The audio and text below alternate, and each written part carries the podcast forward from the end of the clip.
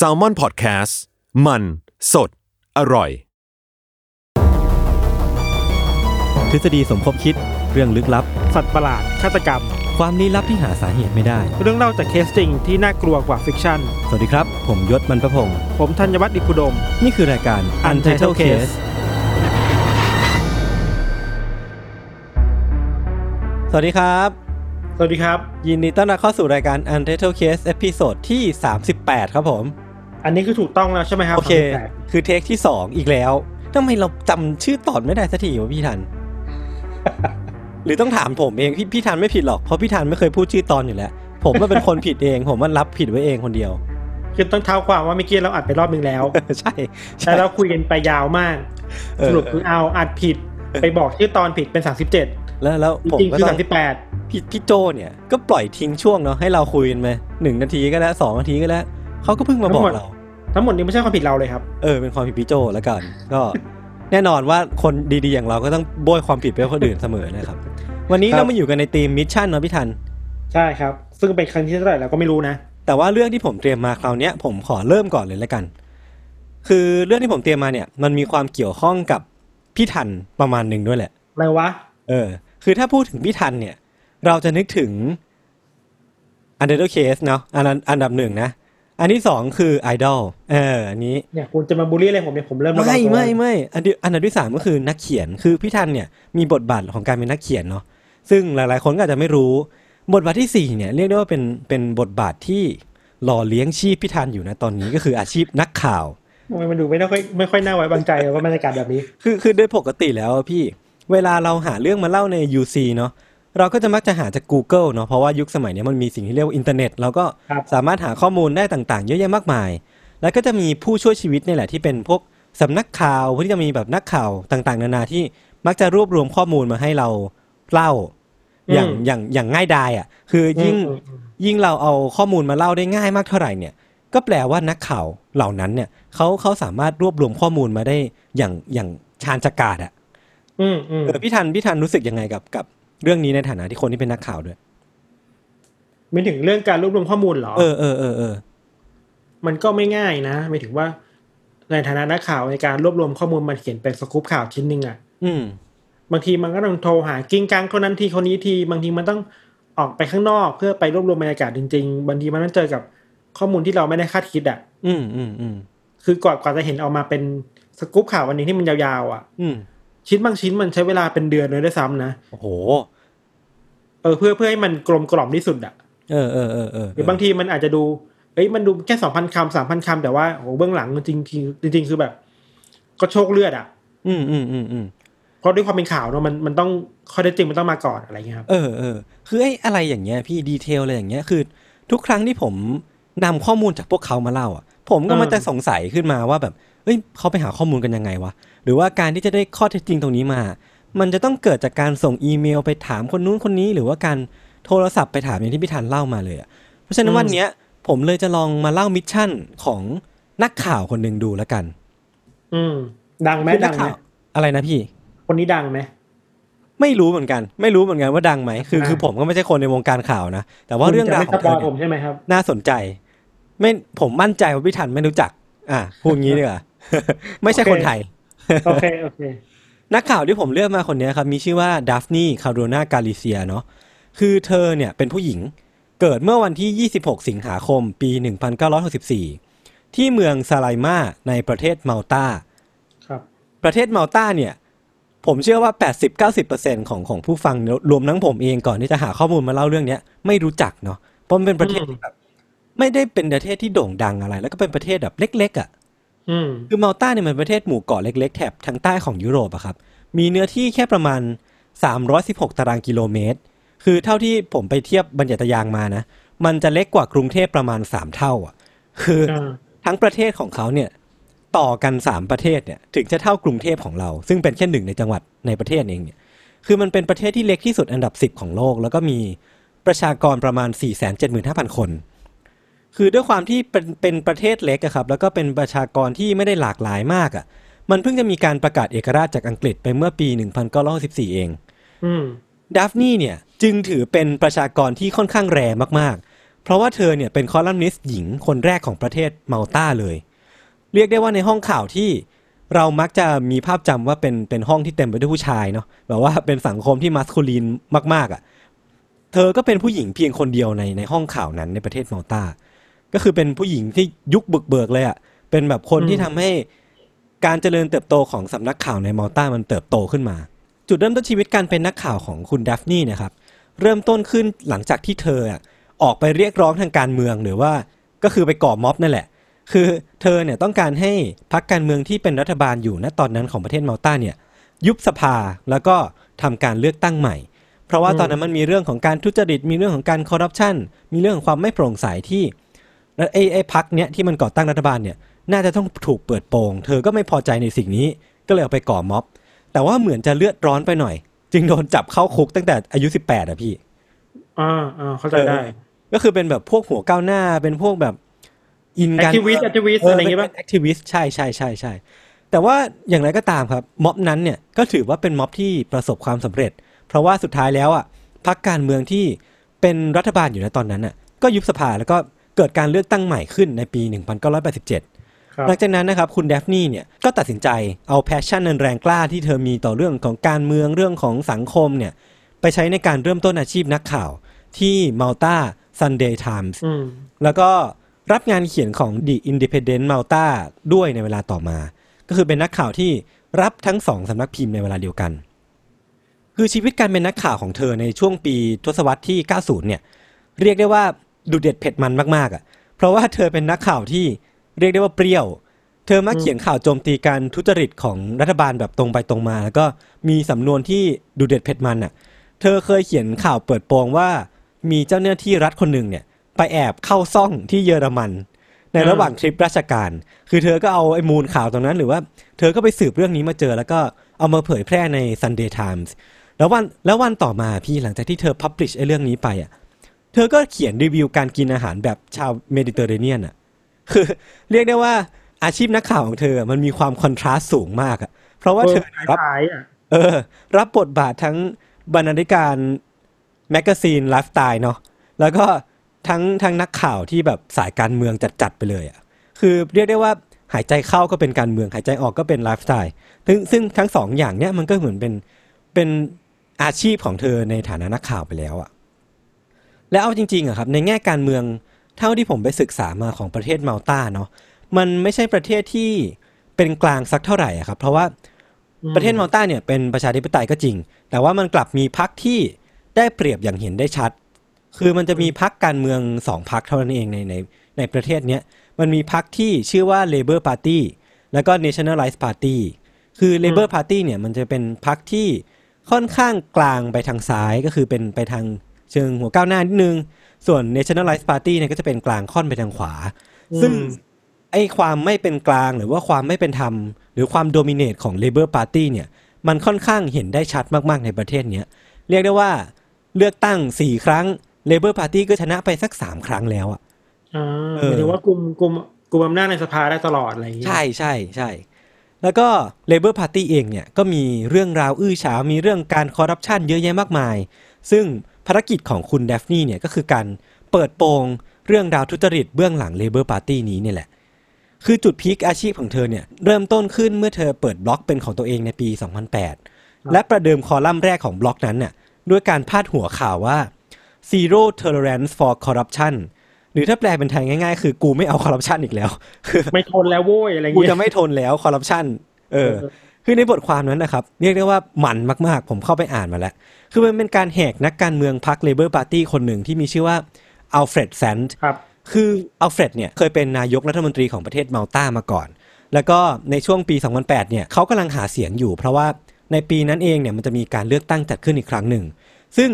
ในบทความนี้มันก็จะมีการพูดตั้งแต่เรื่องของการคอร์รัปชันของรัฐบาลตอนที่อัลเฟรดเป็นรัฐมนตรีแล้วก็การบอกว่าอัลเฟรดเนี่ยอุตส่าห์มีโปรไฟล์ว่าไปเรียนจบฮาร์วาร์ดมาแต่ไม่เห็นทำอะไรได้เลยกระจอกชิบเป่งเลยคือแบบว่าไม่เคยเอาโปรไฟล์หรือว่าเอาหลักสูตรที่โรงเรียนมาใช้กับการบริหารประเทศได้ดีเลยแล้วก็บอกว่าคุณอัลเฟรดเนี่ยเป็นไอ้ขี้ขลาดที่ไม่กล้าเผชิญหน้าสื่อแบบตรงไปตรงมา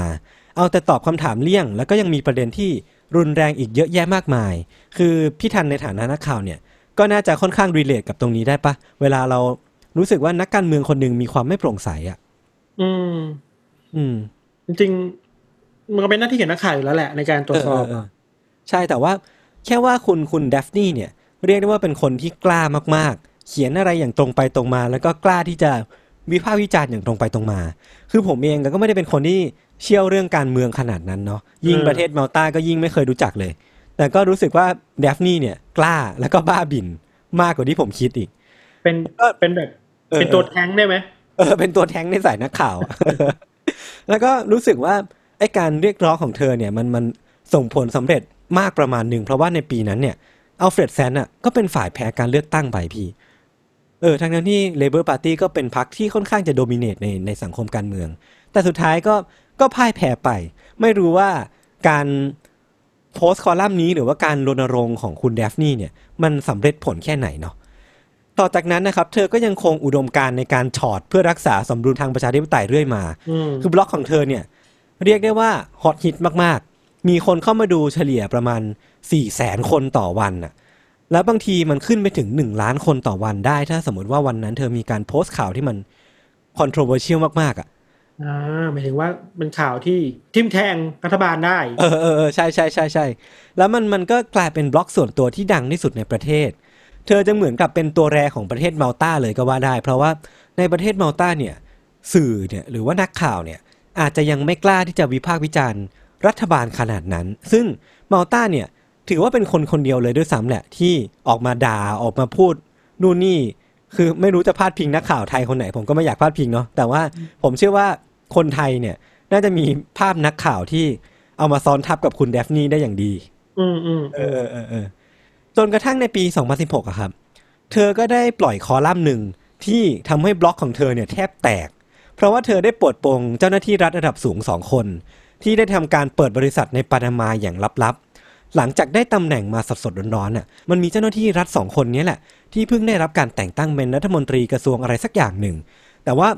วัน2วันเนี่ยหลังจากที่รับการแต่งตั้งอ่ะจู่ๆเขา2คนนี้ก็ไปเปิดบริษัทในประเทศปานามาและมันเหมือนว่าเป็นการยักยอกเงินอ่ะออกนอกประเทศอ่ะพี่ทันเก็ตไหมว่าประเทศปานามาเนี่ยมันเป็นประเทศที่ค่อนข้าง controversial ในฐานะของประเทศที่มันหลบเลี่ยงภาษีได้อะไรเงี้ยพี่เป็นที่ฟอกเงินของพวกอาชญากรพวกนายทุนหลายๆแห่งแหละใช่ๆๆๆคือคุณแดฟนี่เนี่ยก็ไปเปิดโปงเจ้าหน้าที่รัฐ2คนเนี้ยแล้วก็ทำให้มีผู้ชมเข้ามาอ่านข่าวในบล็อกนี้ของเธอเยอะมากและยิ่งไปกว่านั้นนะครับเธอยังสามารถเปิดโปงได้ว่าหนึ่งในเจ้าของบริษัทเนี่ยที่เจ้าหน้าที่รัฐ2คนนี้ไปเปิดน่ะเจ้าของเนี่ยคือภรรยาของนายกรัฐมนตรีประเทศมัลตาในขณะนั้นน่ะ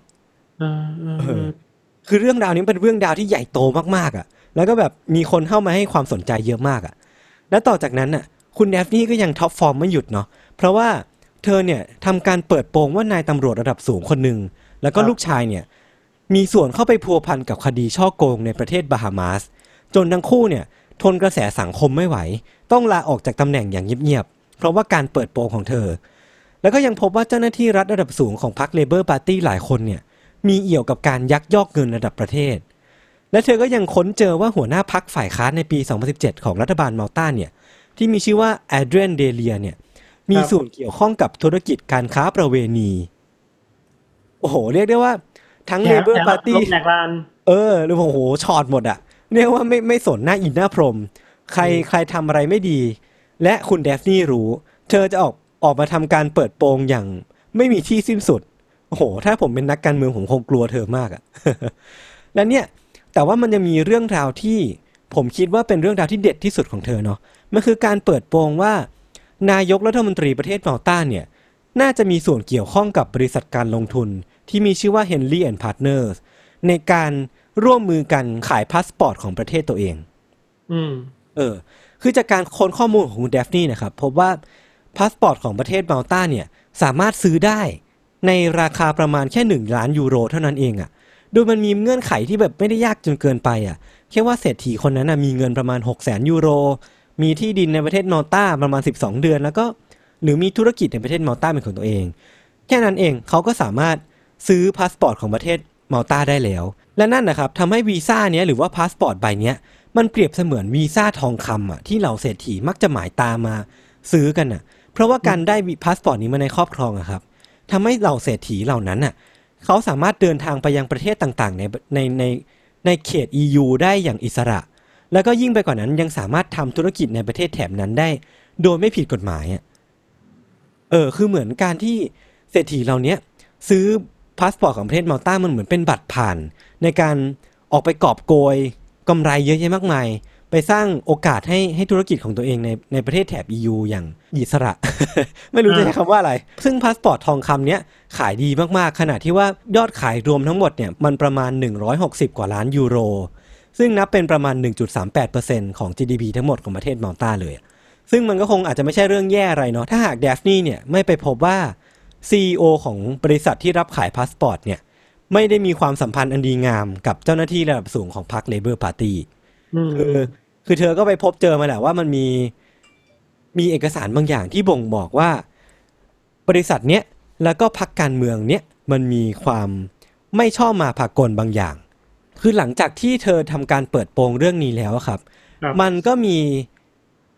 เรื่องราวมันก็ดำเนินต่อมาเนาะจนมาถึงวันสำคัญของชีวิตเธอเมื่อประมาณวันที่16ตุลาคมปี2017คือดัฟนี่เนี่ยกำลังทำงานอย่างคร่ำเคร่งจนลืมเวลาอยู่ในบ้านกับลูกชายคนโตของเธอจนถึงช่วงบ่ายๆเนี่ยเธอก็นึกขึ้นได้ว่า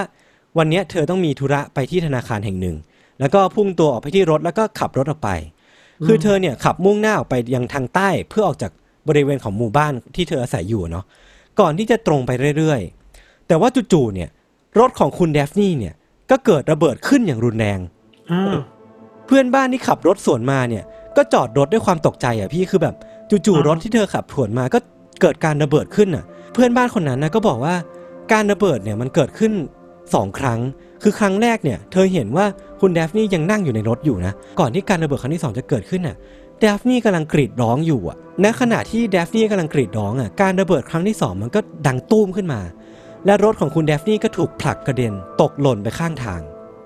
วันที่16ตุลาคมปี2017นี่แหละเป็นวันสุดท้ายของชีวิตของคุณเดฟนี่ก็คือเสียชีวิตเพราะเหตุการณ์นั้นเลยเหรอใช่คือภายหลังนะครับเพื่อนบ้านคนที่ขับสวนออกมาก็ออกมาบอกว่าคือคุณเดฟนี่นี่แหละที่ขับอยู่ในรถเปอร์โยสีเทาของเธอแต่ว่ามันไม่มีโอกาสไหนเลยที่เธอจะเข้าไปช่วยทันเพราะว่าการระเบิดมันเกิดขึ้นอย่างรวดเร็วแล้วก็รุนแรงมากๆรู้ตัวอีกทีร่างกายของคุณเดฟนี่ก็ลุกเป็นไฟแล้วหลังจากการเสียชีวิตของคุณเดฟนี่ได้ไม่นานนะครับตำรวจก็พบเบาะแสของคนร้ายแล้วก็บุกเข้าไปที่บ้านหลังหนึ่งซึ่งเป็นสถานที่ที่คนร้ายใช้ในการกบดานคือการฆาตกรรมดัฟนี่เนี่ยมีคนร้าย3คนผมขอสรุปอย่างรวดเร็วเลยละกันคือตำรวจเนี่ยบุกเข้าไปในที่บ้านแห่งเนี้ยแล้วก็พบว่ามีคน3คนที่กำลังกบดานอยู่ในบ้านหลังนี้คือตำรวจเนี่ยสรุปว่าอาวุธที่ใช้ในการสังหารคุณดัฟนี่เนี่ยคือรีโมทบอมที่ถูกติดไว้กับมือถือของคนร้ายแล้วก็คนร้ายเนี่ยมันมี1คนที่กำลังล่องเรืออยู่ในทะเลนาแวกนั้นแล้วก็ทำการสังเกตการมายังคุณเดฟนี่ว่าเมื่อไหร่ที่เธอออกมาจากบ้านเนี่ยคนร้ายคนนั้นก็จะส่งสัญญาณไปยังคนร้ายคนหนึ่งเพื่อที่จะทำการจุดระเบิดและนั่นน่ะก็คือวาระสุดท้ายของคุณเดฟนี่นี่คือทำกันเป็นขบวนการว่าเถอะใช่ใช่ใช่ใช่ใช่เราก็ตัดเตรียมขั้นตอนอะไรมาดีแล้วเนาะแต่ว่าที่ผมอ่ะรีบรัดในการสรุปเรื่องราวมาอย่างรวดเร็วเนี่ยเพราะว่าทั้งตำรวจเองหรือว่าทั้งประชาชนในประเทศมัลต้าเองเนี่ยรู้ว่าคนที่เสียชีวิตอ่ะคือคุณเดฟนี่และอีกสิ่งหนึ่งที่เขารู้ก็คือว่าการฆาตกรรมของคุณเดฟนี่อ่ะมันน่าจะมีอะไรมากกว่านี้แน่นอนอ่ะใช่แล้วเพราะเป็นนักข่าวคนดังแล้วก็ชอบแฉรัฐบาลด้วยเนาะการตายมันต้องมีข้อสงสัยหน่อยว่าฆาตกรรมหรือเปล่าแล้วใครเป็นคนสั่งอะไรเงี้ยเพราะว่าคุณเดฟนี่เนี่ยอย่างที่พี่ธันพูดเลยคือเธอเป็นคนเปิดโปงการทุจริตเยอะแยะมากมายในประเทศมัลต้าแล้วก็เป็นศัตรูกับนักการเมืองมากหน้าหลายตาคือมันไม่มีทางที่เรื่องมันจะเป็นแค่นี้แน่นอนอ่ะมันไม่มีทางที่ว่าฆาตกร3คนที่ไม่ได้รู้จักเธอเป็นพิเศษจะมาฆ่าคุณเดฟนี่เพราะว่ามันไม่มีเหตุผลอะไรเลยมันไม่ได้เมคเซนส์อะไรเลยนั่นทำให้ประชาชนมัลต้าต่างมั่นใจเป็นอย่างมากว่าเรื่องนี้ต้องมีคนที่อยู่เบื้องหลังอย่างแน่นอนใช่แหละมันสเตจในขนาดนี้แหละแต่ว่าอย่างไรก็ตามอะครับสิ่งที่สำคัญที่สุดของการเสียชีวิตของคุณเดฟนี่ไปอะมันคือว่า โลกใบนี้ได้สูญเสียนักข่าวที่น่านับถือมากที่สุดคนหนึ่งบนโลกไปก็ภารกิจอันยิ่งใหญ่ของคุณแดฟนี่ที่ต้องการจะเปิดโปงความทุจริตของประเทศมัลตามันก็ต้องถูกหยุดลงเพราะว่าในมัลตาเนี่ยเธอแทบจะเป็นคนเดียวที่กล้าเล่นข่าวพวกนี้อย่างที่ผมได้เคยเล่าไปเลยเนาะจึงเป็นเรื่องที่ค่อนข้างที่จะน่าเสียดายว่าประชาชนมัลตาอาจจะต้องทนแล้วก็ปล่อยให้รัฐบาลเนี่ยช่อโกงคอร์รัปชันกินเงินอย่างอิ่มหมีพีมันต่อไปแล้วก็คนร้ายที่อยู่เบื้องหลังการตายของคุณเดฟนี่เนี่ยก็อาจจะต้องลอยนวลเพราะว่ามันอาจจะไม่มีใครกล้ามาทำข่าวต่อไปหรือเปล่าเพราะว่าถ้าไม่ข่าวกลัวแหละเนาะเพราะว่าถ้าดูจากเคสสตั๊ดดี้ของคุณเดฟนี่เองอ่ะคนที่ออกมาแฉรัฐบาลเนี้ยก็มีจุดจบหรือว่ามีลงเอยด้วยสภาพการที่ไม่ค่อยดีสักเท่าไหร่หรือว่ามันอาจจะไม่เป็นเช่นนั้นก็ได้นะพี่ทันเพราะว่าการตายของคุณเดฟนี่เนี่ยมันคือจุดเริ่มต้นของโปรเจกต์ที่มีชื่อว่า Daphne Project ซึ่งไอ้ Daphne Project เนี่ยมันเป็นการร่วมมือกันระหว่าง18สำนักข่าวชื่อดังทั่วโลกไม่ว่าจะเป็น Reuters, The Guardian, New York Times, Radio France แล้วก็สำนักข่าวอื่นๆอีกมากมายที่ทั้งหมดเนี่ยตัดสินใจร่วมมือกันเพื่อที่จะสานต่อภารกิจของคุณ Daphne ในการเปิดโปงเรื่องราวทุจริตของประเทศมัลตาแล้วก็ร่วมกันค้นหาเนี่ยว่าใครกันแน่ที่อยู่เบื้องหลังการตายของเธอสโลแกนของโปรเจกต์ Daphne เนี่ยมันมีชื่อว่า They kill the journalist not the stories ก็คือถึงแม้คุณจะฆ่านักข่าวไปคุณก็ไม่ได้ฆ่าเมสเสจหรือว่าคุณไม่ได้ฆ่าเรื่องราวของนักข่าวนั้นที่เขาพกพามาด้วยหรือว่าประสบการณ์ทั้งหมด30ปีของคุณ Daphne เนี่ยมันไม่ได้ตายจากไปพร้อมเธอมันยังคงมีหลักฐานมันยังคงมีข้อมูลยังคงมีแฟกชีทให้สำนักข่าวเหล่านี้เอามาตีแผ่เอามาทำข่าวต่อไปคือเหมือนมิชชั่นของคุณเดฟนี่เนี่ยมันยังไม่จบแต่ว่าพวกเขาเนี่ยจะรับเอามิชชั่นของคุณเดฟนี่เนี่ยมาสานต่อเองไม่ถึงว่าเหมือนที่เขาบอกสตอรี่มันต้องไม่หายไปเนาะใช่คือจนถึงปัจจุบันเนี้ยครับไอ้เดฟนี่โปรเจกต์เนี่ยถือว่าประสบความสำเร็จมากเลยเนาะเพราะมันมีบทความที่เขียนถึงเรื่องราวทุจริตของประเทศมัลตาเนี่ยแล้วก็การตายปริศนาของคุณเดฟนี่เนี่ยกว่า100บทความแล้วอ่ะตีพิมพ์ไปกว่าไม่รู้กี่ภาษาทั่วโลกอ่ะซึ่งทั้งหมดนั้นน่ะก็ถูกสานต่อจากเอกสารของคุณเดฟนี่ที่ลูกชายของเธอเนี่ยเป็นคนเก็บไว้ให้แล้วก็ทำการกระจายไปยังสำนักข่าวต่างๆเพื่อที่จะเอามาทำคอลัมน์ต่อมาทำแพร่กระจายข่าวนี้ออกไปให้มากที่สุดอะครับคือมันราวกับว่าภารกิจของคุณเดฟนี่เนี่ยถูกส่งต่อมาให้คนเหล่านี้สานต่อจนกระทั่งเดือนพฤศจิกายนปี2019ที่ผ่านมานี้เองอ่ะ2 ปีหลังจากการเสียชีวิตของคุณเดฟนี่เนี่ยเราก็ได้รู้ว่าผู้ร้ายที่อยู่เบื้องหลังการฆาตกรรมของคุณเดฟนี่เนี่ยคือใครในช่วงก่อนที่คุณเดฟนี่จะเสียชีวิตเนี่ยเธอกำลังขุดคุยเรื่องราวของบริษัทลึกลับแห่งหนึ่งอยู่ที่มีชื่อว่า 17 Black ซึ่งไอ้ 17 Black เนี่ยมีประวัติยักยอกเงินกับบริษัทของรัฐมนตรีกระทรวงแรงงานของประเทศมัลตาอยู่แต่ว่าไม่มีใครรู้ว่าเจ้าของบริษัทเนี้ยคือใครจนกระทั่งเนี่ย Reuters เอาข้อมูลของคุณเดฟนี่เนี่ยไปทำการขุดต่อไปทำการค้นคว้าต่อจนรู้ว่าไอ้เจ้าของบริษัทที่ชื่อว่า 17 Black เนี่ยมีชื่อว่ายอร์เกนเฟเนกภายหลังเนี่ยตำรวจก็ได้รู้ว่านายยอร์เกนเนี่ยแหละที่เป็นคนจ่ายเงินให้คนร้าย3คนนั้นน่ะทำการปลิดชีวิตของคุณเดฟนี่ทิ้งมันก็เริ่มต่อจึงสอเห็นภาพเรื่อยๆเนาะใช่ๆๆมันเหมือนเป็นการสานต่อมาเรื่อยๆรอยเตอร์ก็ไปทำการค้นคว้าต่อแล้วก็ทำการรายงานจนกระทั่งคุณยอร์เกนเนี่ยถูกหมายจับในที่สุดแล้วก็กำลังรอศาลตัดสินอยู่นะตอนนี้ครับแล้วก็เท่านั้นยังไม่พอครับนักข่าวใน Daphne Project เนี่ยยังไปเจอเอกสารชิ้นหนึ่งเป็นอีเมลที่กรรมการบริหารบริษัทที่ขายพาสปอร์ตทองคำของคุณมัลตาที่ผมได้เล่าไปตอนต้นเนี่ยส่งไปปรึกษากับนายกรัฐมนตรีที่มีชื่อว่าโจเซฟมัสแคทเนี่ยว่าจะขู่ฟ้อง Daphne และจะทำให้นักอาชีพนักข่าวของเธอสิ้นสุดลงมันก็กลายเป็นการเปิดโปงว่า CEO ของบริษัทกรรมการบริหารของบริษัทเนี่ยมีการส่งอีเมลอย่างลับๆพูดคุยกับนายกรัฐมนตรีในการทำลายอาชีพของนักข่าวคนหนึ่งซึ่งไอ้เรื่องเนี้ยไอ้การเปิดโปงครั้งเนี้ยมันทำให้สังคมของประเทศมัลตาเนี่ยกดดันคุณโจเซฟที่เป็นนายกรัฐมนตรีเนี่ยจนคุณโจเซฟเนี่ยต้องตัดสินใจลาออกจากตำแหน่งไปเมื่อเดือนธันวาคมปี2019ที่ผ่านมาเรียกว่ามันกลายเป็นอะไรก็ตามที่มันสร้าง impact ให้กับประเทศหนึ่งได้อย่างมากอย่างคาดไม่ถึงนะครับแล้วเราคิดว่าไอ้เจตนารมณ์ที่นักข่าวทำไว้อ่ะมันก็ถูกสานต่อจริงๆเนาะ มันเป็นเรื่องราวที่น่าประทับใจมากเลยเนาะคือเท่าที่ผมไปอ่านมาครับถึงแม้ว่า Daphne Project มันจะเกิดขึ้นนายกรัฐมนตรีจะไล่ออกคนที่อยู่เบื้องหลังการเสียชีวิตของคุณ Daphne จะถูกจับแล้วก็จริง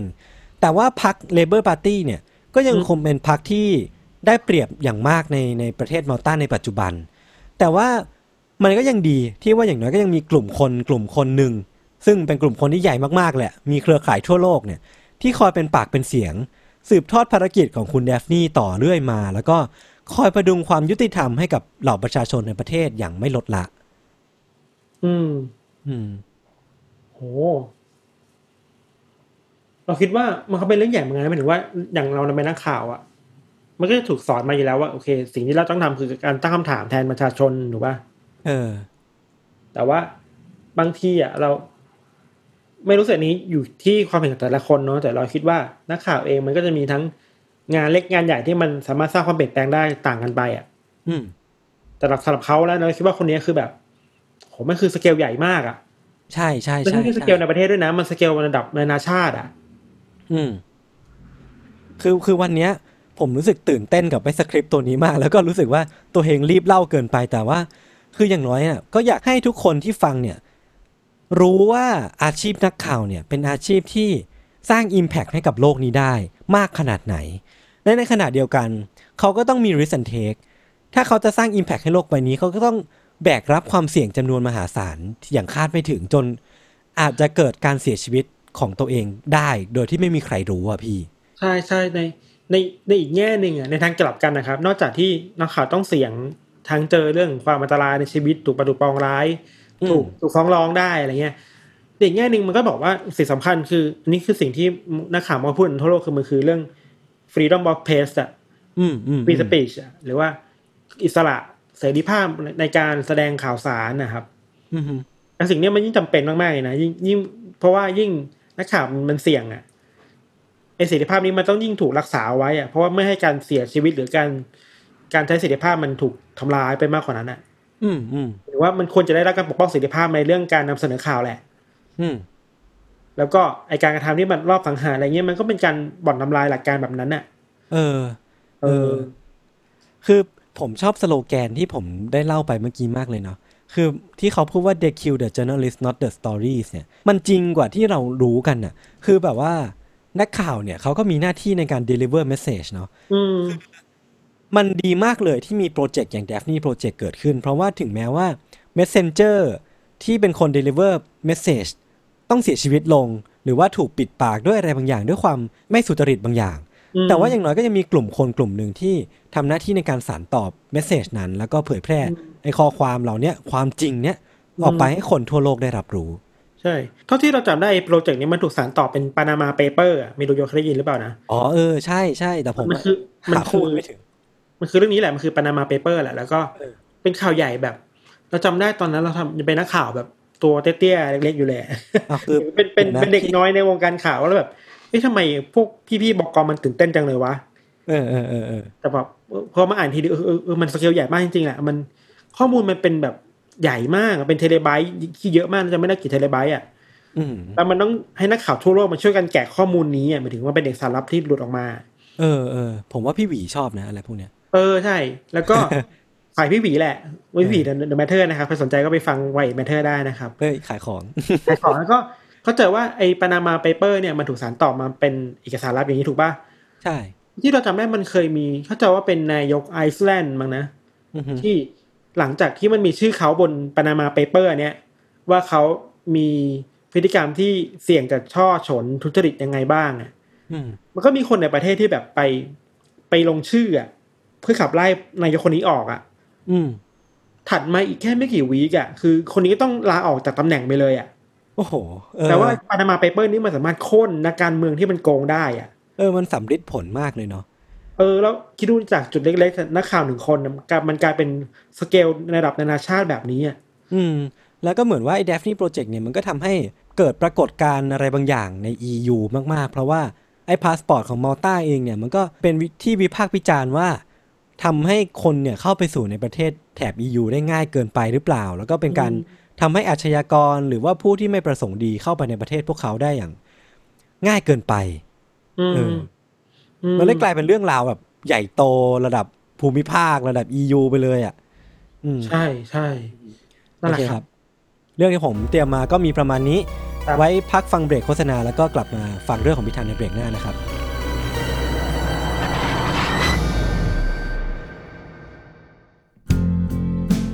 สวัสดีครับคุณผู้ฟังทุกท่านนะครับผมไอติมภริษวัชรศิลป์นะครับวันนี้อยากจะมาชวนทุกคนเนี่ยมาฟังรายการพอดแคสต์แรกของผมนะครับชื่อว่า Pro and Con นะครับ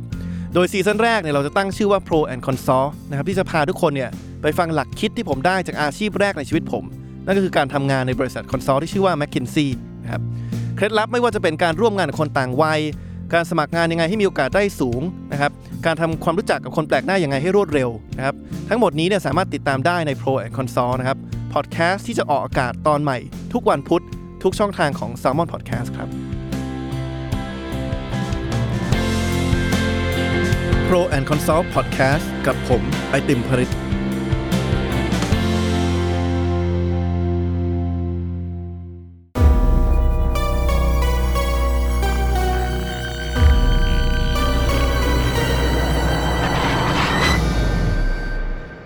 ครับกลับมาในเบรกนี้นะครับกับเรื่องของเรานะครับเรื่องของเราเนี่ยมันอาจจะไม่ได้น่ากลัวมากแต่มันก็ฟังแล้วสนุกดีอ่ะแบบมันมีดีเทลให้ได้คิดต่อแล้วก็มันจะเป็นมิชชั่นแนวที่ตามหาอดีตของใครบางคนที่สูญหายไปอ่ะประมาณนี้นะคือว่าเรื่องของเราในวันนี้ครับมันเกิดขึ้นในออสเตรเลียครับเหตุการณ์มันเกิดขึ้นในวันที่1ธันวาคม1948ก็คือนานมากแล้วแหละครับมันเป็นช่วงเวลาเช้าครับประมาณสัก 6:30 น.เนาะมันมี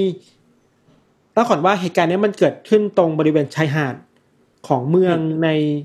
เข้าใจว่าเมืองแอดิเลดอ่ะค่อนข้างเป็นเมืองดังในออสเตรเลียแหละแล้วชายหาดนี้มันชื่อชายหาดโซเมอร์ตัน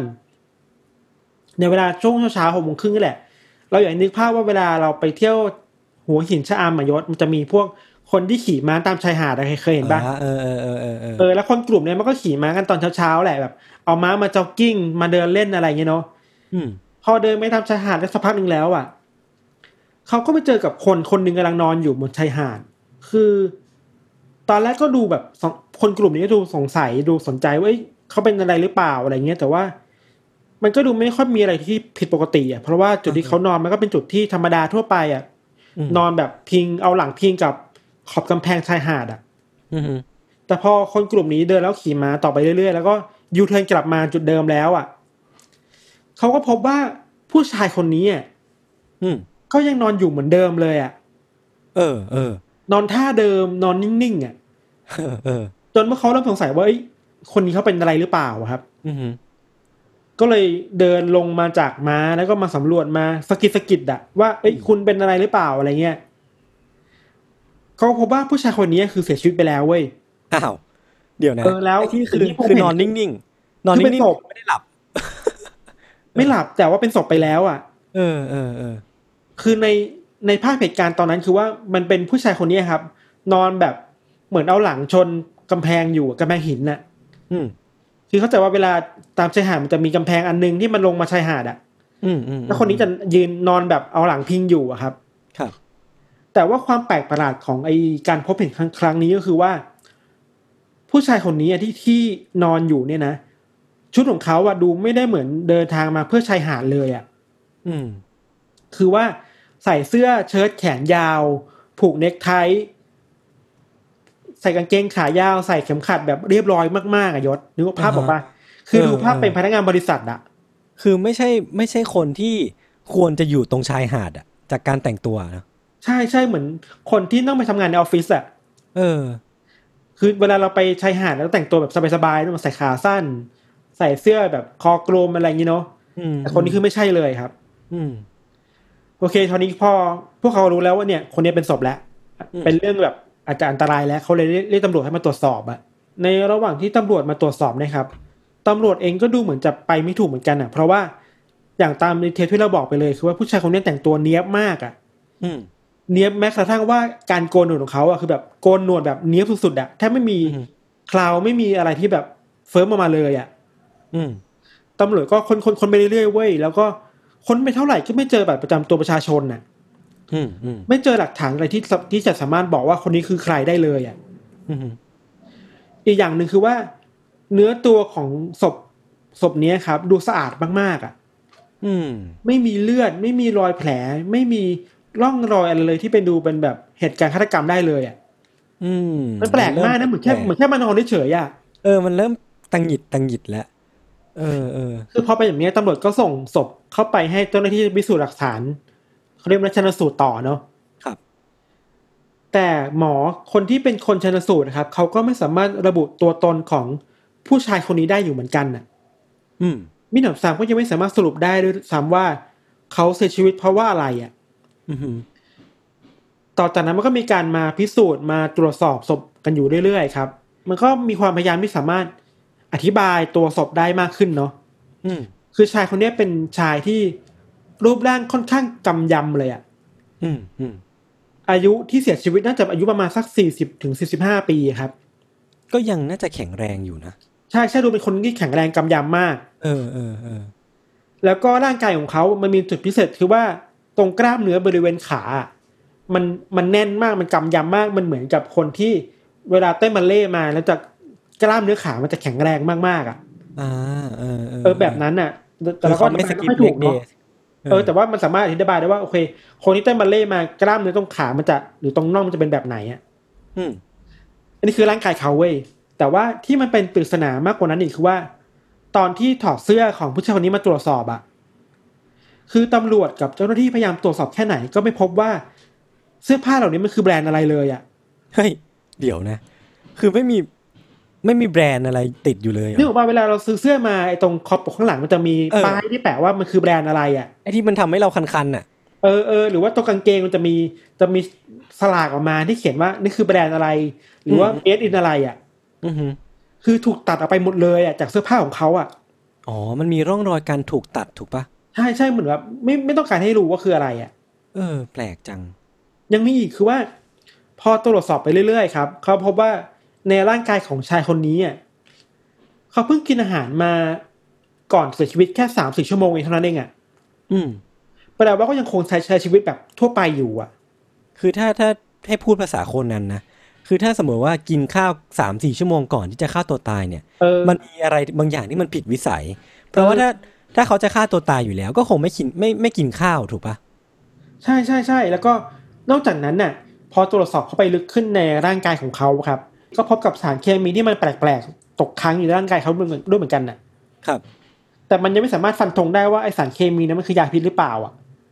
แต่แค่รู้ว่าไอเนี่ยมันมีอะไรแปลกๆแล้วสารเคมีมันดูไม่ปกติอ่ะแต่ก็ไม่สามารถฟันธงได้ว่ามันคืออะไรกันแน่ครับแล้วก็หลังจากนั้นน่ะพอตรวจสอบทั้งเสื้อผ้าก็ไม่พบว่ามันคือแบรนด์อะไร made in อะไรบัตรประจำตัวก็ไม่มีตัวตนก็ไม่ชัดเจนคือสุดท้ายก็กลายเป็นแบบคนที่ปริศนามากๆอ่ะคือตำรวจถึงจับชวนให้คนประชาชนแถวนั้นมาดูศพด้วยนะเพื่อมาช่วยพิสูจน์ว่าเอ้ยคนนี้ชื่ออะไรคุณรู้จักหรือเปล่าชี้ตัวหน่อยใช่ไหมชี้ตัวหน่อยแต่ไม่มีใครชี้ตัวได้เลยอ่ะคือไม่รู้เลยว่าคือใครมาจากไหนมาทำอะไรตายเพราะว่าอะไรอะครับคือคดีเนี่ยมันก็ค้างอยู่แบบนี้มานานมากอ่ะจนสุดท้ายแล้วตำรวจกับเข้าใจว่าเป็นนักข่าวมั้งนะเขาก็เรียกคดีนี้ว่าเป็นคดีโซเมอร์ตันแมนเว้ยโซเมอร์ตันแมนโซเมอร์ตันคือชื่อชายหาดก็คือตั้งชื่อคดีนี้ตามชายหาดสุดท้ายก็เรียกคนนี้ว่าเป็นโซเมอร์ตันแมนมาตลอดเลยอ่ะครับแต่ที่เราบอกไปว่าไอ้ความคืบหน้าในคดีนี้มันก็ไม่ค่อยมีชัดเจนเท่าไหร่ครับแล้วตำรวจก็พยายามจะมีมิชชั่นของเขาแหละว่าต้องตามหาให้ได้ว่าคนนี้คือใครกันแน่อ่ะพอผ่านไปสักพักนึงอ่ะยศมันเริ่มมีเรื่องแปลกๆเกิดขึ้นคือว่าตำรวจไปพบว่า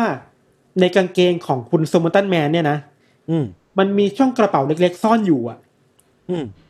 แล้วพอเปิดช่องนั้นออกมามันมีแผ่นกระดาษแผ่นเล็กๆแผ่นนึงอยู่ในนั้นเว้ยแล้วแผ่นกระดาษมันเขียนคำว่าทามานชุดอยู่อ่ะ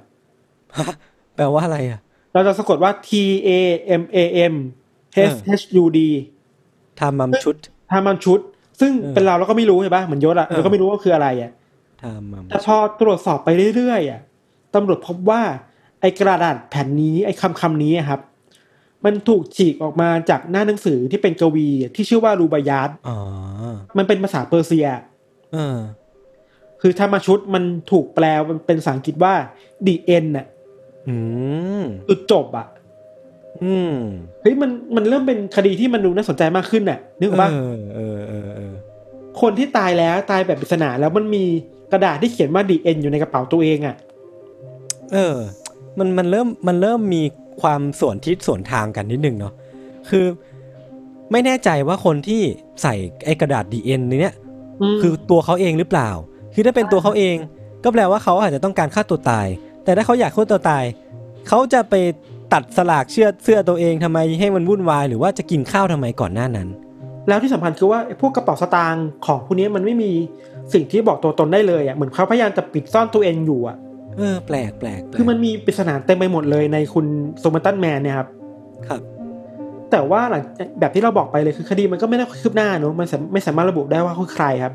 พอมันผ่านไปประมาณสัก 2-3 เดือนน่ะอยู่มาวันนึงมันก็มีนักธุรกิจคนหนึ่งเดินมาหาตำรวจแล้วก็เอาหนังสือรูบายาสเนี่ยที่หน้าสุดท้ายมันถูกฉีกขาดอ่ะมาให้กับตำรวจเว้ยซึ่งพอเอาไอ้หน้าสุดท้ายมาเทียบกับกระดาษที่ได้จากคุณโซมาตันแมนอ่ะมันตรงกันพอดีเป๊ะเลยอ่ะโอ้โห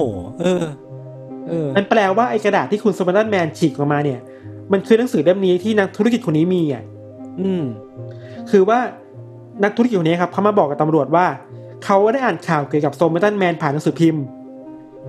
มันทำให้เขาคิดได้ว่าเอ้ยไอ้ก่อนช่วงเกิดเหตุอ่ะเขาก็เพิ่งขับรถไปจอดแถวๆชายหาดนั่นเหมือนกันน่ะคือเขาเข้าใจว่าขับรถไปจอดแล้วก็ไปทำธุระอะไรบางอย่างโดยที่เปิดกระจกหลังรถเอาไว้อ่ะแต่พอกลับมามันกลับมีหนังสือเล่มนี้วางอยู่บนเบาะหลังของรถของเขาอ่ะซึ่งไม่รู้ว่าใครเป็นคนมาวางไว้อ่ะโอ้โหลึกลับเข้าไปอีกมันมีอะไรมาเรื่อยๆอ่ะนึกว่าจนถึงตอนนี้เขาก็ไม่รู้ว่าใครเป็นคนที่เอาหนังสือเล่มนั้นมาวางไว้ที่เบาะหลังอ่ะเพียงแต่ว่าเขาเอาเบาะแสที่เขาได้รับมาเนี่ยไปแจ้งกับตำรวจมันเหมือนเกมต่อจิ๊กซอว์ที่มันเป็นจิ๊กซอว์แปลกๆโผล่มาเรื่อยๆแล้วอ่ะยังไม่พอนะคือว่าพอตำรวจเอาหนังสือเล่มนั้นมาตรวจสอบอะครับเขาก็เปิดดูโอเครู้แล้วว่าไอ้แผ่นสุดท้ายมันถูกฉีกออกไปแล้วก็กระดาษนั้นน่ะมันอยู่ในกระเป๋าของคุณโซมาตันแมนแต่ว่ามันยังมีปริศนามากขึ้นกว่านั้นอีกอะคือว่าในปกหลังของหนังสืออยศมันมีโค้ดแปลกๆที่เขียนเอาไว้ด้วยอะคือมันเป็นตัวอักษรภาษาอังกฤษเรียงกันแบบไม่ได้สับอะมันคือเรียงกันแบบมั่วๆแล้วตรงท้ายของปกนั้นน่ะมันมีเบอร์โทรศัพท์ติดอยู่เว้ยมันคือแบบเฮ้ยนี่มันอะไรกันเนี่ยนึกออกป่ะเป็นเราแล้วก็แบบตื่นแต่แล้วนี่มันคดีอะไรวะมันโอ้โหมันจาก1ไป2จาก2ไป3จาก3ไป4ตอนนี้มันอยู่จุดที่เท่าไหร่ก็ไม่รู้แล้วอ่ะมันไปเรื่อยๆอ่ะแล้วมันมีเบาะแสที่มันแบบแปลกใหม่มาเรื่อยๆอ่ะครับพอตำรวจรู้ว่าไอ้ข้างล่างตัวเลขมันคือเบอร์โทรศัพท์อ่ะตำรวจก็โทรไปที่เบอร์นั้นปลายสายเป็นผู้หญิงคนหนึ่งที่รับสายครับแล้วก็ตำรวจรู้ว่ามันเป็นบ้านของพยาบาลคนนึงเธอคนนี้ชื่อว่าเจสซี่ทอมสันที่พีคมากคือว่าบ้านของคุณเจสซี่ทอมสันน่ะมันห่างจากจุดที่คนพบสมุตันแมนไปแค่ไม่กี่ร้อยเมตรเท่านั้นเองอ่ะใกล้มากมากอ่ะผมไม่กี่ร้อยเมตรนี่คือใกล้ใกล้กับบ้านผมไปปากซอยอ่ะเดินง่ายๆอ่ะ พอรู้แบบนี้แล้วตำรวจก็เลยพาเจ้าหน้าที่หลายๆฝ่ายครับไปหาคุณเจสซี่ที่บ้านครับแล้วระหว่างนั้นน่ะตำรวจก็ไปปั้นปูนบัสเตอร์อ่ะยศที่เป็นหุ่นของคุณสมอตันแมนเอาไปด้วยอ่ะโอ้โหขยันจัดคือเข้าใจว่าช่วงนั้นอาจจะแบบฝังศพไปแล้วอ่ะแล้วมันต้องปั้นรูปร่างของคนให้มันจำได้หน่อยถูกป่ะกูแค่รูปอย่างเดียวไม่พออาจจะต้องมีแบบบัสเตอร์ที่เป็นรูปหล่อคนน่ะให้คนจำได้อ่ะก็มีคนแบกเอาไอ้ปูนบัสเตอร์เนี่ยไปที่บ้านคุณเจสซี่ด้วยนะครับมันมีสารคดีเริ่มไปตามไปดูมาครับบอกว่าตอนที่คุณเจสซี่เห็นรูปปั้นรูปนี้อ่ะเธอถึงกับแบบผงะออกไปข้างหลังเลยอ่ะแล้วสีหน้าก็เปลี่ยนไปชัดเจนคือเครียดมากขึ้นอย่างชัดเจนเหงื่อตกชัดเจนมากเครียดมากอ่ะจู่ๆก็แพนิคนี่เหรอแพนิคขึ้นมาแต่ว่าด้วยความแพนิคแบบนั้นน่ะคุณเจสซี่กลับพูดว่า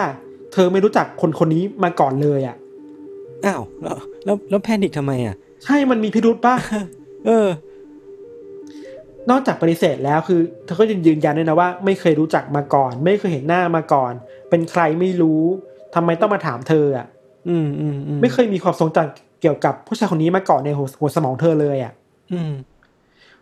นอกจากปฏิเสธไปแล้วอ่ะคุณเจสซี่ก็บอกตำรวจเลยนะว่าเฮ้ยหลังจากนี้อ่ะช่วยลบชื่อเธอออกจากคดีได้ไหมอ่ะเพราะเธอไม่อยากยุ่งอ่ะไม่ได้มันยิ่งมีพิรุธป่ะคือเบอร์คุณอยู่ในหนังสือเล่มนั้นที่คนร้ายเนี่ยทำการฉีกไปแล้วพอโทรมาคุณก็มีอาการแพนิคคุณจะมาหาว่าตัวเองไม่มีส่วนเกี่ยวข้องไม่ได้แต่ว่าตำรวจยอมว่ะยศอ้าวไงงั้นน่ะพี่คือตำรวจปกปิดชื่อเจสซี่ออกไปจากคดีนี้อ่ะไม่ให้สาธารณะรู้ว่ามีเจสซี่คนนี้อยู่อ่ะก็พอเข้าใจได้แหละเพราะก็ไม่ได้มีหลักฐานเพิ่มเติมเนาะใช่ใช่แล้วอีกเหตุผลนึงคือว่าตำรวจอ้างว่าต้องการจะปกปิดพยานอ่ะป้องกันพยานเอาไว้อ่ะครับโอเคเราต้องปกปิดตัวตนประมาณนึงไม่ให้คนรู้จักเจสซี่ทอมสันน่ะแต่มันมาถึงจุดนี้แล้วมันปริศนามันก็เยอะแยะอีกมากมายอ่ะนึกออกป่ะใช่ๆมันมีเรื่องอีกหลายเรื่องที่มันไม่สามารถมาแคร็กได้ว่าตกลงแล้วมันเกิดอะไรขึ้นน่ะผมโกรธนะพี่ถ้าพี่ไม่เฉลยในตอนเนี้ย ผมโกรธจริงอ่ะคือหลังจากนั้นนะครับพอชื่อของคุณเจสซี่ถูกปกปิดอ่ะในฐานะพยานคนนึงของคดีเนาะคดีมันก็จบเลยเอ้านี่ไงจริงวะเนี่ย เดี๋ยวพี่คือไอ้คดีการตามหาโซมาตันแมนมันเงียบไปเลยอ่ะเพราะมันเดินทางตันแล้วอ่ะคดีมันไปต่อไม่ได้แล้วอ่ะพยานก็ไม่พูดอ่ะมันกลายเป็นโคลด์เคสของออสเตรเลียจนถึงวันนี้อ่ะเดี๋ยวนะแล้วพี่ก็เตรียมมาแค่นี้ป่ะเนี่ยมันยังมีอีกสิไม่ได้สิโอ้พี่อย่า ผมขาดใจจัดเลยคือเวลามันก็ผ่านไปหลายปีมากๆครับแต่มันก็ยังมีคนที่ยังไม่ปล่อยมือจากคดีนี้ไปอ่ะ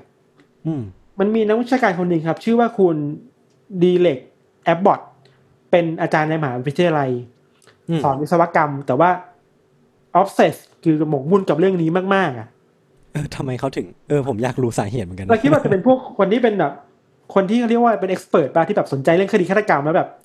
ละทิ้งไม่ได้อ่ะเป็นคดีฆาตกรรมกี๊กเป็นกี๊กอ่ะเป็นกี๊กของคดีฆาตกรรมครับตลอดเวลาที่ผ่านมาคุณดิเล็กก็พยายามแบบว่าหาข้อมูลมาตลอดเลยนะว่าคดีนี้มันเป็นยังไงบ้างมันขึ้นมาถึงไหนแล้วครับเขาพยายามสืบตัวเองมาเรื่อยๆอ่ะสืบจนคนพบว่ามันมีการปกปิดพยานคนหนึ่งอยู่อ่ะซึ่งคือคุณเจสซี่เว้ย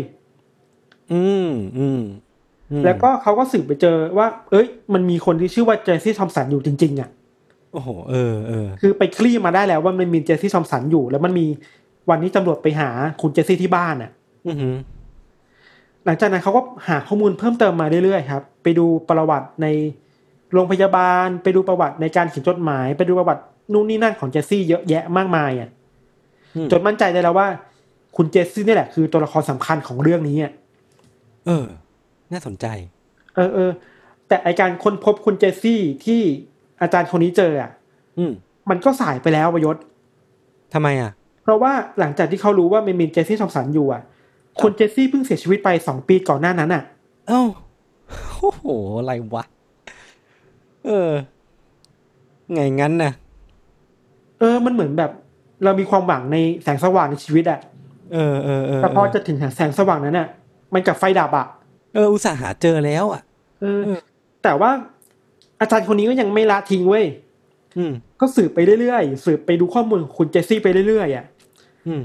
ไปเจอถึงขั้นที่แบบเจอข้อมูลบางอย่างที่ตำรวจไม่เคยเจอมาก่อนน่ะเพราะว่าในอดีตตำรวจไม่ได้สืบต่อไงนึกออกป่ะแต่คุณอาจารย์คนนี้ก็เลยแบบมาสานต่อเองครับไอการที่ไปสืบต่อเองอ่ะมันทำให้คุณดีเรกแอบบอทเนี่ยได้พบว่าคุณเจสซี่อ่ะเคยแต่งงานแล้วก็มีคนรักมาก่อนแล้วก็มีลูกชายคนหนึ่งที่ชื่อว่าโรเบิร์ตทอมสันนอกจากนั้นน่ะเขาก็ไปเจอรูปที่คุณเจสซี่อ่ะอุ้มเด็กผู้ชายคนหนึ่งในรูปตอนเด็กๆด้วยอ่ะไปเจอมาได้ไงวะเนี่ยคือเก่งมากคิดว่าคนเวลาคนมันออฟเซสอ่ะนึกออกป่ะนักสืบพันทิปอ่ะเก่งว่ะเราคิดว่าเขาคิดว่าไอ้รูปที่คุณเจสซี่อุ้มเด็กคนนี้มันคือหลักฐานที่สำคัญที่สามารถสาวไปต่อถึงโซมาตันแมนได้อ่ะครับแต่มันก็โชคร้ายอีกแล้วอ่ะคือว่าในวันที่คุณอาจารย์คนนี้ได้พบว่าเธอมีลูกอ่ะและพบว่ามันมีลูกที่ชื่อว่าทอมสันอยู่อ่ะคุณทอมสันคนเนี้ยก็เพิ่งเสียชีวิตไปก่อนหน้านั้น2เดือนเองอ่ะอีกแล้วเหรอคือเจอทางตันอีกแล้วอ่ะโอ้ยอะไรวะ อึดอัดจัด ทีเนี้ยถึงแม้เขาจะรู้ว่าคุณลูกชายทอมสันเนี่ยนะถึงจะเสียชีวิตแล้วอ่ะครับแต่เขาคิดว่าตัวละครนี้มันสำคัญเหมือนกันอ่ะในการสืบต่ออ่ะเขาก็ไปสืบข้อมูลต่อของคนคนนี้ต่อไปเว้ยแล้วพบว่าผู้ชายคนเนี้ยเคยเป็นนักบัลเล่มาก่อนเฮ้ย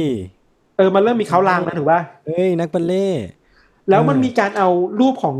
คุณทอมสันคนเนี้ยครับไปเทียบกับโซมาตันแมนน่ะที่เป็นหุ่นพลาสติกป่ะที่เป็นรูปตอนที่เขาถ่ายตอนเจอศพอ่ะอ๋อเออเข้าใจว่าไปเอาให้เพื่อนนักวิชาการในมหาวิทยาลัยช่วยอ่ะแล้วคนนี้น่าจะเป็นคนที่แบบเป็นนักวิชาการที่เชี่ยวชาญเรื่องการวิเคราะห์ใบหน้าคนนะครับครับเขาก็พบว่าคุณทอมสันกับโซมาตันแมนเนี่ยมีความคล้ายกันในหลายด้านมาก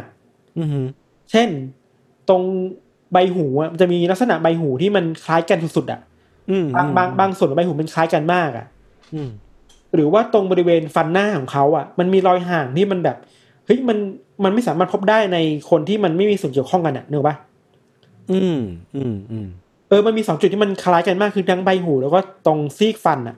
ซึ่งเป็นอาจจะเป็นสัญลักษณ์ที่ถูกส่งต่อทางจีเนติกได้ใช่ๆๆเพราะฉะนั้นผู้เชี่ยวชาญคนก็เลยฟันธงว่าเขารู้แล้วว่าโซมาตันแมนน่ะน่าจะเป็นพ่อคุณทอมสันแล้วมันแปลว่าคุณเจสซี่อ่ะเป็นภรรยาของโซมาตันแมนมันเริ่มเห็นภาพมากขึ้นน่ะถ้าเป็นเราคิดว่าเราโคตรตื่นเต้นเลยอ่ะโอ้โหไม่ตื่นเต้นคงไม่ทำการสืบค้นข้อมูลเยอะขนาดนี้พี่คือพอมาเห็นภาพมันสามารถวางแผนผังครอบครัวได้แล้วอ่ะFamily Tree เลยอ่ะมันเริ่มเห็นว่าคุณเจสซี่มีคนรักแล้วมีลูกอยู่นะแล้วโซมาตันแมนน่าจะเป็นพ่อของครอบครัวนี้อ่ะ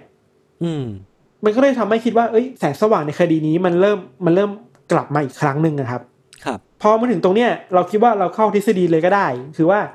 มันมีทฤษฎีเว้ยที่จะคลี่คลายทุกอย่างในคดีนี้ออกมาอยศ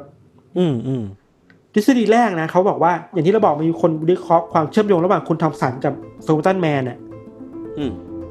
แล้วก็มันคงฟันธงได้แหละว่าโอเค2คนนี้ไม่ใช่คนเดียวกันแต่โซมาตันแมนน่าจะเป็นพ่อแต่ว่าถึงอย่างนั้นน่ะมันต้องมีคำถามนึงที่ยังตอบไม่ได้คือว่า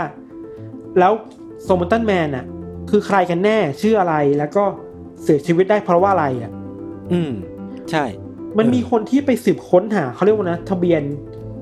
ประชากรบ้านอะไรอย่างนั้นน่ะก็ไม่เจอเว้ยข้อมูลของครอบครัวนี้ไม่มีอยู่ในทะเบียนของออสเตรเลียคือถ้าเป็นภาษาอังกฤษเขาจะเรียกว่าคนเหล่านี้ว่าโกสป่ะคนที่แบบไม่ได้มีทะเบียนราษฎร์อ่ะซึ่งมันแปลกมากอ่ะอันนี้ก็เป็นความแปลกแบบนึงครับไอ้ความแปลกแบบนี้มาเลยนำมาสู่ทฤษฎีอันนึงที่บอกว่าจริงๆแล้วอ่ะคุณโซมาตันแมนน่ะยศอาจจะเป็นสายลับเว้ยฮะเพราะว่าข้อสันนิษฐานแรกคือว่าเขาตั้งใจปกปิดตัวตนของตัวเองอ่ะอ๋อแล้วมันมีหลักฐานที่มาซัพพอร์ตทฤษฎีนี้คือว่าการที่เขาตัดพวกโลโก้แบรนด์ในเสื้อผ้าออกไปอ่ะจะได้ไม่รู้ว่าเขาเป็นคนมาจากสัญชาติไหนป่ะแล้วก็รวมถึงการเขียนรหัสลับลงบนหนังสืออ่ะมันก็น่าจะเป็นรหัสลับบางอย่างเกี่ยวกับความลับทางการทหารหรือเปล่านะโอ้โหอันนี้มันผมเชื่ออันนี้แล้วอีกอย่างนึงคือที่มันดูหนักแน่นขึ้นที่ทำให้ทฤษฎีนี้มันดูจริงจังมากขึ้นว่าตัวคุณเจสซี่เองเนี่ยก็พยายามจะยืนยันเสียงแข็งมากว่าไม่รู้จักสามีตัวเองเลยอ่ะคือมันเป็นไปไม่ได้อ่ะแล้วมีลูกกันด้วยอ่ะอาการมันฟ้องว่าเธอแพนิคมันเลยมีคนวิเคราะห์เล่นๆว่าหรือว่าพวกเขาเคยคุยกันแล้วนะระหว่างคุณเจสซี่กับโซมาตันแมนว่าถ้าโซมาตันแมนเป็นอะไรอ่ะเธอจะไม่เปิดเผยตัวตนของโซมาตันแมนออกมาเฮ้ยมันก็ดูมีน้ำหนักมากขึ้นป่ะเพราะว่าถ้าสมมติว่าคุณโซมาตันแมนเนี่ยเป็นสายลับจริงอ่ะนั่นแปลว่าเขามีภารกิจติดตัวเขามีอะไรบางอย่างที่ยิ่งใหญ่กว่าตัวตนเขาอยู่ซึ่งห้ามพูดออกไปมันเหมือนหนังสายลับมากๆอ่ะแล้วการเสียชีวิตของโซมาตันแมนที่ชายหาดอ่ะมันก็มีคนวิเคราะห์อีกอ่ะว่าเฮ้ยหรือว่าเขาจะถูกลอบสังหารด้วยสายลับอีกคนนึงกันแน่อ่ะโอ้โหคือมันซับซ้อนขนาดนั้นอ่ะมันไปเรื่อยอ่ะสายลับเลยกลายเป็นบอนแล้วคือหรือมันก็มีคนที่งมงายนะว่าเฮ้ยหรือว่าไอการที่คุณโซมาตันแมนไปเปิดหนังสืออ่ะเขาอาจจะได้เจออะไรบางอย่างจากหนังสือเล่มนั้นหรือเปล่าอ่ะคือหรือว่ารหัสที่อยู่บนหน้าหนังสือนั้นน่ะมันจะเป็น ดทโน้ตวะพี่ใช่มันจะเป็นก็เป็นได้นะเป็นข้อความบางอย่างที่สมอนตันแมนต้องการจะสื่อสารออกไปอ่ะแต่ไม่สามารถพูดตรงๆได้อ่ะโอ้โหต้องไปจ้างอลันทูริงมาขีดมาแต่ว่าไอ้โค้ดอันนั้นน่ะจนถึงวันนี้มันยังไม่มีใครสามารถถอดรหัสได้นะว่ามันคืออะไรอ่ะโอ้โหเรียกได้ว่ายากกว่าอีนิกมาแมชชีนมันมีอีกทฤษฎีนึงทฤษฎีเนี้ยมาจากหลานสาวของคุณเจสซี่คือหลังจากที่ข่าวนี้มันโด่งดังมากในออสเตรเลียครับมันก็มีคนที่ตามหาแหละจริงๆคือคุณแอบบอทนั่นแหละที่ไปตามหาเจอหลานสาวของเจสซี่เจอครับที่หลานสาวคนเนี้ยบอกกับนักวิชาการนี่ไปตามหาครับเขาบอกว่าในระหว่างที่อยู่กับเจสซี่อ่ะคุณเจสซี่ที่เป็นญาติเธอนะคุณเจสซี่เคยพูดว่าเธออ่ะเคยพูดภาษารัสเซียได้อ่ะพอมันแบบเนี้ยหลานสาวคนนี้ตั้งข้อสันนิษฐานว่าเฮ้ยหรือว่าคุณเจสซี่เนี่ยอาจจะเป็นสปายด้วยเหมือนกันน่ะโอ้โหอะไรวะเนี่ยอาจจะเป็นสปายจากโซเวียตหรือเปล่าอ่ะเพราะว่าพอเราพูดถึงสปายเราพูดถึงอะไรสายลับเนี่ยโซเวียตเนี่ยก็เป็นประเทศที่ป๊อปอัพขึ้นมาอันดับต้นๆป่ะใช่แล้วช่วงเวลานั้นมันเป็นช่วงเวลาที่อเมริกาโซเวียตกำลังขัดแย้งกันแบบจริงจังอ่ะสงครามเย็นแล้วสตอรี่เกี่ยวกับสปายมันชัดเจนมากอ่ะออสเตรเลียเองก็อาจจะมีส่วนเกี่ยวข้องด้วยบ้างนะแบบว่ามีฐานทัพอะไรมาอยู่ในออสเตรเลียหรือเปล่าอะไรเนาะกลายเป็นเรื่องราวใหญ่โตนี่คือทฤษฎีที่2ไว้ส่วนทฤษฎีที่3คือว่ามันมีคนวิเคราะห์ว่าคุณเจสซี่อ่ะอาจจะเป็นคนที่วางยารอบสังหารโซเมตันแมนอ้าวเพราะว่าคุณเจสซี่เป็นนางพยาบาลแล้วสามารถเข้าถึงยาได้แล้วนอกจากนั้นน่ะสมมุตินะว่าเจสซี่เป็นสปายมาจากโซเวียตอ่ะแล้วโซเมตันแมนเป็นสปายมาจากอีกฝั่งนึงอ่ะเฮ้ยมันนี่มันคือหนังสายลับมากนะที่สองฝ่ายมาพยายามปลอมแปลงตัวเองอ่ะเพื่อมาจัดการฝ่ายตรงข้ามอ่ะโอเคแต่เดี๋ยวเราคิดว่านี้มันจริงจังไปหน่อยมันไปไกลไปนะทฤษฎีเนี้ยคือจะด้วยถ้าผมเห็นต่างนะผมรู้สึกว่าเจสซี่อ่ะไม่มีทางเป็นสายลับได้เพราะว่าสายลับที่ดีอ่ะน่าจะต้องควบคุมอารมณ์ให้อยู่อ่ะใช่ไหมมันเลยผิดพลาดตรงนี้ไปแต่ว่าไอ้การที่เจสซี่วางยาเนี่ยมันอาจจะเป็นไปได้ก็ได้นะพี่เพราะว่าที่พี่ทันพูดว่ามันในศพของสมอตันแมนก็มีสารเคมีบางอย่างที่ตกค้างอยู่อ่ะแต่ว่ายังไม่มีใครไป identify ได้ซึ่งมันก็อาจจะเป็นไปได้มั้งนะขอยืมประโยคหน่อย